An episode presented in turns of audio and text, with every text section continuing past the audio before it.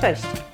Nazywam się Anna Zdzieszyńska i zapraszam Cię do wysłuchania podcastu Końska Dawka Rozwoju. Podcast ten jest o rozwoju i dla osób, które chcą się rozwijać, a konie są bohaterami historii i tłem do pytań, które mogą Ciebie zainspirować do pracy nad sobą. Cześć! Dzisiaj temat przekonań i chcę Ci opowiedzieć pewną historię. O, to już będzie kilkanaście lat temu. Byłam na kursie sędziowania osób niepełnosprawnych w jeździectwie. I jeszcze zanim rozpoczął się ten kurs, zobaczyłam chłopaka, który jechał na koniu. Jechał fantastycznie, pięknie wyprostowany, prężne ciało miał i jechał konno i robił zmiany w galopie co trzy tempa. To jest taki specyficzny sposób jazdy, że koń galopuje jako przewodzącą no, nogę ma jedną, na przykład lewą, i trzy kroki jedzie z tej lewej nogi, a później w locie zmienia nogę na przewodzącą prawą i robi kolejne trzy kroki mm, prawą nogą, czyli to są właśnie zmiany nóg w galopie co trzy tempa. Oczywiście mogą być i co dwa tempa, i co cztery, i co jedno, to już, ale co trzy tempa te zmiany to już jest wyższa szkoła jazdy. No i tak sobie pomyślałam, że to pewnie trener któregoś z tych naszych zawodników, których będziemy sędziować. I tak mówię, no tak trener jedzie, próbuje konika dla zawodnika, po czym chłopak zsiada z konia, tak zeskakuje z tego konia i tak dziwnie się zachwiał. No i okazało się, że nie miał obu nóg powyżej kolan, tak? Miał odjęte nogi powyżej kolan i jechał tak fantastycznie na koniu.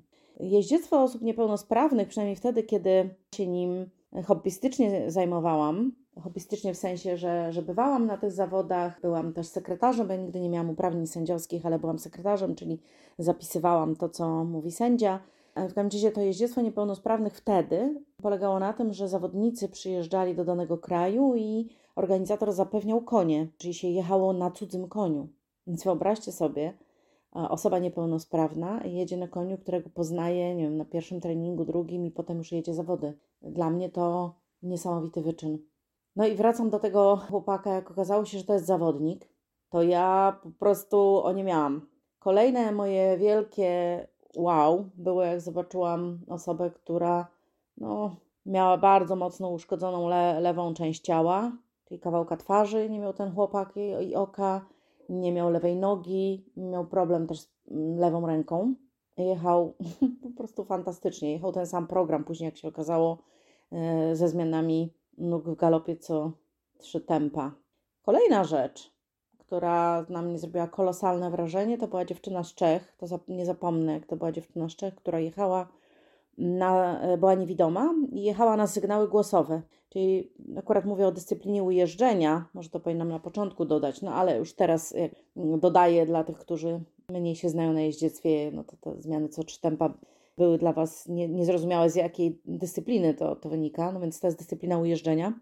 E, no i e, dziewczyna niewidoma miała pojechać program, gdzie oceniany jest również rysunek, czyli to, jak dokładnie jedzie, linie proste, koła, którym punkcie zaczyna na przykład kręcić koło, no i żeby osoba niewidoma e, mogła pojechać taki program, ma wsparcie z zewnątrz i na czworoboku są ustawione takie literki, które dla wszystkich oznaczają pewne punkty, w których zaczyna się bądź kończy dany ruch. Czyli na przykład punkt A, w którym trzeba zakusować, albo punkt B, ma taką nazwę B, którym na przykład zaczynamy jechać koło i to koło może być 20, 10, 6 metrowe, no tam różne są wytyczne w zależności od klasy, w której się jedzie. No i ta osoba niewidoma miała wsparcie, czyli były osoby, które wyczytywały litery w odpowiedni sposób. Już nie chcę wchodzić w, jaki to sposób e, te litery są wyczytywane, ale jest pewien system, który pozwala zorientować się osobie niewidomej, w którym miejscu na czworoboku jest. I jak ja zobaczyłam tą czeszkę, która Jechała koła 20-metrowe akurat. Jak od cyrkla. To stwierdziłam, hej, Zdzieszyńska, ty przestań ojczyć, że ty nie dajesz rady, że tobie nie wychodzi rysunek, że ty jakaś jesteś taka, że tobie nigdy nie wyjdzie, bo osoba niewidoma robi koła jak od cyrkla. Więc po prostu pracuj więcej i wtedy dasz radę. To było dla mnie wielkie olśnienie, bo zmieniłam w ciągu sekundy moje przekonania na temat mojego jeździectwa. Ponieważ tłumaczyłam się, że ja, o, ja nie dam rady, ja mam ciężki dzień, a ja tak już jakoś dziwnie mam, mam jakąś dysfunkcję, jeśli chodzi o rysunek. Okazało się, że nie, po prostu za mało pracuję. Jeżeli osoba niewidoma może jechać lepiej, jeżeli osoba bez nóg może jechać lepiej, to ja po prostu za mało pracuję. Może też mam inny talent niż te osoby, ale zmieniłam przekonanie i zaczęłam pracować na innym wymiarze. I faktycznie rysunek stał się dostępny dla mnie, czyli jazda, że koła zaczęły być kołami, a nie kwadratami, a nie elipsami. I to wszystko się działo w mojej głowie. Przekonania są w naszych głowach. I właśnie jeździectwo osób niepełnosprawnych to siła mięśni czy głowy. No mięśnie też są potrzebne, ale czasami jeżdżą ludzie, którzy tych mięśni nie mają, bo nie mają na przykład nóg. Więc przekonania siedzą w głowie i to, czy je zmienisz, czy nie, zależy od ciebie i od twojej głowy. I zapraszam ciebie do pytań rozwojowych. Jaka jest twoim zdaniem siła przekonań? Które z twoich przekonań wspierają twoją siłę i sukcesy? Co blokuje twoją moc? Jak możesz spojrzeć inaczej na to, co dotychczas myślałaś, myślałeś? Zapraszam Ciebie do rozważań. Zachęcam do otwartości i zmieniania przekonań. Dzięki za dziś. Pozdrawiam serdecznie. Pa!